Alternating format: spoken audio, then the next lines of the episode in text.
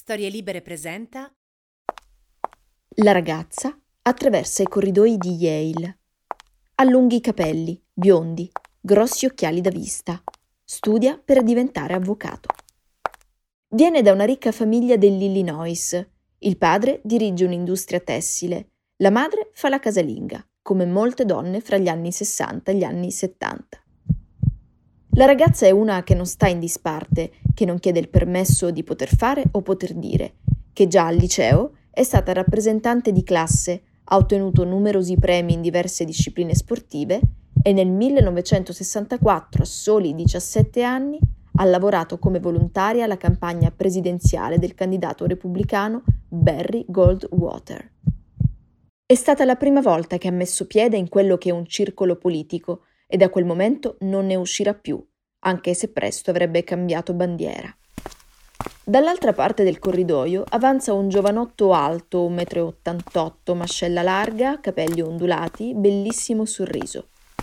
È orfano di padre e vive con la sorella Hope nella casa dei nonni in Arkansas, che gestiscono un negozio di alimentari dove vendono a credito a chiunque, a bianchi e neri, una cosa che negli anni 60 equivale a una piccola rivoluzione.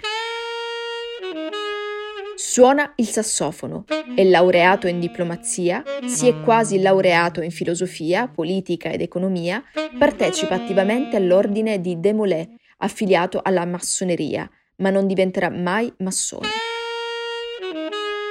È a Yale per prendere una laurea in giurisprudenza, le borse di studio gli cadono letteralmente dal cielo. È bello, carismatico, un leader nato. I due giovani si fermano davanti alla biblioteca della Yale University. Si guardano per un momento, si riconoscono e da lì diventeranno una delle coppie più potenti della storia moderna. Lui di quell'incontro dirà trasudava un senso di forza e autocontrollo che ho trovato magnetico. Loro sono Hillary Rodham Clinton e Bill Clinton, la donna dagli innumerevoli incarichi politici è il 42esimo presidente degli Stati Uniti d'America. Benvenuti a Love Stories. Tutte le storie sono storie d'amore. Se avete sempre pensato che l'unico amore degno d'essere così chiamato fosse quello tragico oppure quello felice, questo è il posto che fa per voi.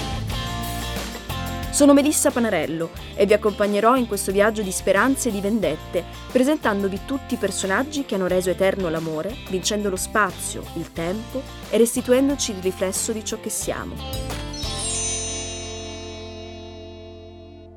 Questa è una storia che vale la pena essere raccontata dalla fine, perché a volte certe storie d'amore rivelano tutta la propria bellezza quando le cose stanno precipitando, ed è allora che riconosci la loro forza titanica. Nel 2016 Hillary Clinton è la prima candidata donna alla presidenza degli Stati Uniti. Un fatto gigantesco che segna l'avanzare di tempi migliori non solo per le donne ma anche per gli uomini. Non si può certo dire che l'ex First Lady sia una raccomandata, perché di gavetta ne ha fatta parecchia. Dai suoi 17 anni non ha mai smesso di fare politica e sa camminare fra i corridoi del potere come nessun altro prima di lei. Il paragone con la famosa serie House of Cards appare facile e anche scontato, ma se avete visto la serie e osservato con attenzione Claire Underwood, moglie di Frank, capite cosa intendo. La signora Clinton non è stata una di quelle first lady che appaiono solo quando c'è da addobbare l'albero di Natale alla Casa Bianca e non è neanche semplicemente una valida spalla come lo è stata Michelle Obama, donna di grande buonsenso, ma che finora non ha dato l'occasione di mostrare doti politiche di rilievo. Hillary Clinton è una che sa muovere le pedine, lo fa con grazia e soprattutto lo fa con rara dedizione, ha talento. Per questa ragione la sua candidatura a presidente degli Stati Uniti non è stato esattamente un fulmine a ciel sereno, né è stata vista come la mossa di una moglie annoiata che vuole mettersi in pari col marito. Lei quello scranno lo meritava, al di là delle simpatie politiche. Suo avversario, il ricchissimo e populista Donald Trump, che invece propone un modello vecchio e stantio, a cominciare dal modo in cui si fa accompagnare dalla moglie Melania, usata non come valida alleata dei propri giochi politici, ma come donna immagine. Durante la campagna, Hillary è spalleggiata fortemente non solo dal presidente uscente Obama, è stata segretaria di Stato durante la sua presidenza, ma anche dal marito Bill, che si fa in quattro, racimolando la modica cifra di 10 milioni di dollari per sostenerla. Come siano poi andate le cose è noto a tutti. I grandi elettori sconfessano la scelta popolare che la dava per vinta e portano sul podio Trump, la cui presidenza ha trascinato gli Stati Uniti in uno dei suoi periodi più bui. Dopo la sconfitta, pienamente riconosciuta da Hillary nonostante le pressioni di alcuni suoi fedelissimi che spingono per il riconteggio dei voti in alcuni stati, si rifugia in Chappaqua, dove i coniugi Clinton hanno una casa coloniale costruita nel 1889. È in questa grande casa, con cinque camere da letto e quattro bagni, che Hillary si riposa dopo l'anno complicato ed estenuante e riflette sulle ragioni che hanno portato alla sua sconfitta sceglie di lasciare la scena pubblica per un po'. Viene vista girarsi per i supermarket della zona struccata e avvolta in piumini neri. Passa le giornate leggendo molto. Elena Ferrante diventa una delle sue scrittrici predilette. Come scrive nel suo libro che termina proprio fra quelle stanze, Bill non fa che ripeterle di essere così orgoglioso di lei e cerca di starle vicino senza invadere mai il suo bisogno di silenzio e solitudine. Scrive Hilary. Sono stata grata per la miliardesima volta di avere al mio fianco un marito che si rivela un'ottima compagnia non solo nei momenti felici, ma anche in quelli tristi. Quello che un personaggio pubblico e così importante scrive su un libro non è probabilmente tutto ciò che le passa per la testa, dopotutto stiamo parlando di un'abile avvocata e di una fine stratega politica. Quello che da fuori ci si chiede è se la vittoria non sia stata più bruciante per una donna che per quasi 40 anni ha vissuto al fianco di un uomo che partito dal niente, dalla povertà quasi assoluta, è diventato una delle figure più importanti del nostro tempo, uno che si è preso tutto quello che voleva prendersi, prima lo Stato dell'Arkansas, dove è stato governatore per 12 anni, poi la presidenza di uno dei paesi più potenti al mondo, e per ben due volte. Anche se sei una che non fa i paragoni e non fa a gara, anche se non ti rode, Certamente un po' ti prostra e non è difficile prevedere che sei destinata a sobbarcarti qualche giorno di depressione più o meno pesante. D'altra parte, devi essere un marito molto bravo per stare accanto a una moglie che si è vista sottrarre così tanto, dopo tutta quella fatica, e allo stesso tempo non farle sentire il peso della tua presenza. Le vicende di questa coppia, però, ci raccontano che Billy sia stato un marito tutt'altro che bravo, almeno questo è ciò che pensa l'opinione pubblica. Pare, anzi, che le scorribande erotiche di Bill e soprattutto il modo in cui Hillary ha reagito a tradimenti e bizzarrie abbiano avuto un loro peso durante la campagna presidenziale. Le più cattive sono state alcune femministe, secondo le quali Hillary non si è fatta valere, non abbia mostrato le unghie, non abbia graffiato a dovere il marito fedifrago, ma si sia comportata come una di quelle mogli degli anni 50 che ti fanno trovare la torta per il compleanno nonostante la notte prima abbiano sgamato il rossetto di un'altra sul colletto del marito. Le donne la sanno far pagare agli uomini e non per forza una separazione è il modo migliore per vendicarsi. Oppure non gliela vogliono far pagare affatto. Ciascuna coppia obbedisce ai propri codici e non è detto che ciò che è valido per una debba esserlo per un'altra, ma questa è un'altra banalità che spesso però si rende necessario ribadire. È molto poco tollerato il perdono che una donna concede a un uomo traditore, Forse è perché ci si aspetta che una donna faccia sempre quello che si vuole da loro. Scenate, pazzie, divorzi in fretta e furia che giovano solo agli altri e mai a se stesse. Non perdonano i loro mariti perché sono buone, lo fanno perché sono stronze e ci piacciono proprio per questo. Gli anni di cui si parla sono i primi 90 tempi lontanissimi se si pensa alle attuali dimissioni del governatore di New York, Andrew Cuomo, accusato di molestie da una delle sue collaboratrici.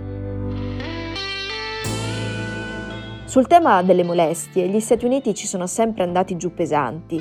Intere carriere e vite private sono crollate a furia di picconate di donne che, chi per giustizia e chi per vendetta, l'hanno voluta far scontare a uomini che hanno usato il proprio potere per ottenere favori sessuali o semplicemente per allungare le mani. Gli anni 90 sono un tripudio di frangette bombate ed è sotto una di quelle frangette che si nascondono gli occhi verdi di Paula Jones, giornalista che all'epoca dei fatti, il maggio del 1991, lavorava come dipendente dello Stato dell'Arkansas, dove Clinton era governatore al secondo mandato dal 1983.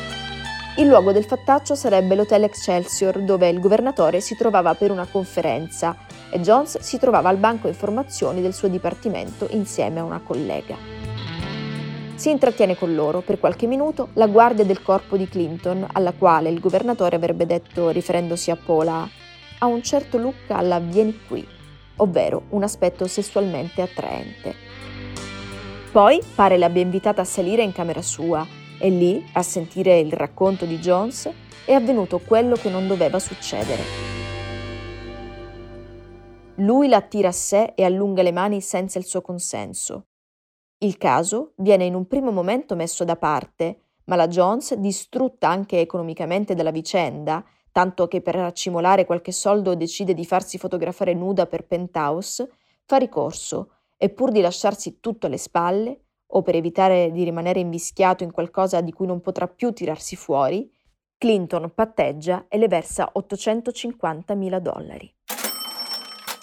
Ma da quel momento arrivano altre donne, altre frangette che dicono di essere finite a letto con il presidente o ancora dichiarano apertamente di aver avuto rapporti sessuali, se non vere e proprie liaison con lui. Ecco i nomi. Jennifer Flowers, attrice e modella, frangetta bionda, sostiene di avere una relazione con il presidente dal lontano 1980 e quando lo dichiara è il 1992. 12 anni che sono quindi una storia d'amore a tutti gli effetti, ma Bill sempre nega, come nella miglior tradizione degli infedeli, e fino in fondo le ingenue come me non capiscono se è sincero o mente. Io non lo capisco mai, puoi farmela sotto il naso, ti reputerò sempre innocente. Juanita Broderick, che sostiene di essere stata violentata da Clinton nel lontano 1970 accuse che cadranno non solo per insufficienza di prove, ma anche per una serie di scivoloni della presunta vittima, che si contraddice più e più volte. Leslie Milwee, che lavorava in una redazione di una TV dell'Arkansas quando Bill era governatore e che afferma di essere stata sessualmente aggredita tre volte. Due volte lui le afferra i seni da dietro e una si strofina su di lei fino a venire. Poi c'è Kathleen Willey, ex stagista alla Casa Bianca, che lo accusa sempre di molestie, ma viene sconfessata da Linda Tripp, che lavora nello staff di Clinton, la quale testimonia di aver visto più volte Willey flirtare apertamente con Bill Clinton e che ogni contatto fra i due è stato pienamente consensuale. Sono tutte accuse che arrivano in momenti diversi, più o meno nei primi anni 90. Hillary non reagisce mai pubblicamente, non fa mai trasparire nessun sentimento di odio o di vendetta o di rivalsa. Solo nel 2017, nel suo libro What Happened, scriverà Nel nostro secondo dibattito, Donald Trump ha portato con sé tre donne che avevano accusato mio marito di cattive azioni decenni prima. Ci sono state delle volte in cui sono stata profondamente incerta sul fatto che il nostro matrimonio potesse sopravvivere o no. Ma in quei giorni ponevo a me stessa la domanda che per me contava di più. Lo amo ancora? E posso continuare a stare in questo matrimonio senza diventare irriconoscibile a me stessa, contorta dalla rabbia, dal risentimento o dalla lontananza? La risposta era sempre sì. Così ho continuato. Poi arriva il 1998 e scoppia un caso mondiale. È lo stesso anno in cui Paula Jones accusa il presidente di averla molestata quando era governatore dell'Arkansas e Linda Tripp consegna al giudice Ken Starr alcune registrazioni di telefonate con Monica Lewinsky, 22enne californiana, con una bella frangetta castana e occhi azzurri.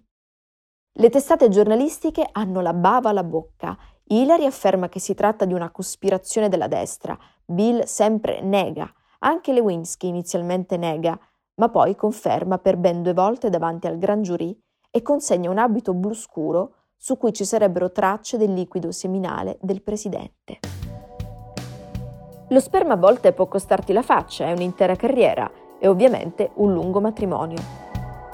La prima persona a cui dice la verità è sua moglie. È una mattina di agosto. In Casa Bianca l'aria è tesissima. Hillary esige onestà, Bill gliela concede. Sì, ha avuto una relazione sessuale con Monica Lewinsky. Nel documentario dal titolo Hillary, dedicato a sua moglie, Bill Clinton ricorda quella mattina. Mi sentii orribile. Il contraccolpo mediatico la rese la donna più umiliata del mondo. A mia moglie raccontai esattamente cosa fosse successo e quando. Lei mi rispose: Devi dirlo anche a tua figlia. Lo feci e fu tremendo. La figlia è Chelsea, la loro unica figlia, che all'epoca dei fatti ha 18 anni 4 in meno rispetto a Lewinsky. Alla domanda dell'intervistatore, che a prima vista sembrerebbe sciocca, ma non lo è affatto se le vicende hanno coinvolto un presidente che ha rischiato l'impeachment, sul perché lo avesse fatto, Clinton risponde Le pressioni all'interno della Casa Bianca mi spinsero a cercare una distrazione. Ti senti barcollare, come se fossi al quindicesimo round di una gara di box, ma i round fossero 30 e poi arriva qualcosa che ti distrae, ti mette in pausa la mente per un po'. La vita di tutti è fatta di pressioni, delusioni e paure. Ho fatto cose per controllare e combattere le mie ansie per anni. Ora sono una persona completamente diversa. Quello che ho fatto è stato orribile, la cosa più stupida da sempre. Non è una giustificazione, ma una spiegazione. Mi sento male al riguardo. E poi continua. È tremendo pensare che la vita di Monica Lewinsky sia stata definita da quell'episodio. È ingiusto. Negli anni l'ho vista cercare di costruirsi una vita normale, ma bisogna stabilire cos'è la normalità. Infine prende parola Hilary e dice Ero devastata, non potevo crederci. Le discussioni davanti al consulente matrimoniale furono dolorose. Vanno in terapia di coppia, dunque, e rimettono insieme cocci. Tutto questo mentre Bill deve scusarsi pubblicamente davanti al mondo intero. Io stessa, che avevo 13 anni, rimasi incollata alla TV quando il TG5, testata giornalistica di una delle reti di Silvio Berlusconi, altro presidente che non è riuscito granché a tenerselo nei pantaloni, per dirla volgare, mandò in onda l'intera deposizione di Bill Clinton. Erano le tre del pomeriggio, dopo Beautiful. Ricordo alcune parole chiave. Studio ovale, sigaro, sesso orale. A 13 anni il sesso ti interessa parecchio, quindi cerchi di unire i puntini. E io mi feci dei film incredibili su Clinton e Monica Lewinsky, che si rincorrono nudi nella stanza dove il presidente incontra gli altri capi di Stato e lui le mette il sigaro chissà dove, e poi succede quella cosa con il vestito blu, che Lewinsky si è guardata bene dal far smacchiare perché quelle macchie bianche erano in realtà oro. Mostrando al mondo intero la propria faccia contrita e ammettendo di essere un porco, Bill Clinton ha fatto una cosa enorme che nessuno prima di lui aveva fatto e nemmeno dopo. Non si è giustificato. Non ha detto Ehi, aiutatemi, ho un problema, facendosi rinchiudere in una di quelle ridicole cliniche del sesso. Ha solo confermato quello che ormai non era più possibile tacere. Già al tempo mi chiesi perché fosse così scandaloso al punto da rischiare quasi di perdere la presidenza mia madre mi disse perché gli americani sono ben pensanti. Tutti a dire poverina Hilary, che è maiale che si è sposata, dovrebbe lasciarlo, dovrebbe mettergli le corna anche lei, e altre cose che le comari di Sant'Ilario si sentono sempre in diritto di dire. Hilary non ha scelto la via degli avvocati né quella della rabbia assassina, ha scelto di rimanere, perché il cuore è fortissimo e il corpo no, come dice Nada Malanima ha scelto di stare ancora accanto a quell'uomo sposato nel 1975 davanti a 15 invitati, dopo aver rifiutato una prima proposta di nozze perché non si sentiva ancora pronta. Quando li vedo, con l'aria di chi ancora va a letto senza darsi le spalle, penso sempre a quel meraviglioso film con Barbara Streisand e Robert Redford, The Way We Were, in Italia conosciuto con il titolo Come eravamo. Si tratta anche lì di due persone che non riescono a fare a meno l'uno dell'altra, nonostante le cattiverie, nonostante i tradimenti, accomunate dalla passione politica che in lei non muore mai. In Come eravamo non finisce bene, perché lui e lei prendono direzioni opposte e niente fa più commuovere di quell'ultima scena quando si incontrano per strada mentre lei continua a dare in giro volantini politici. I Clinton, nella loro magione in qua, sono ora in buone mani l'uno dell'altra.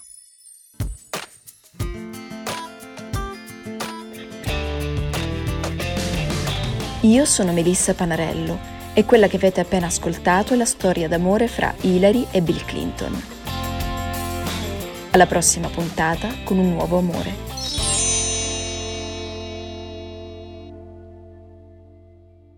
Una produzione storielibere.fm di Gianandrea Cerone e Rossana De Michele. Post produzione audio era zero.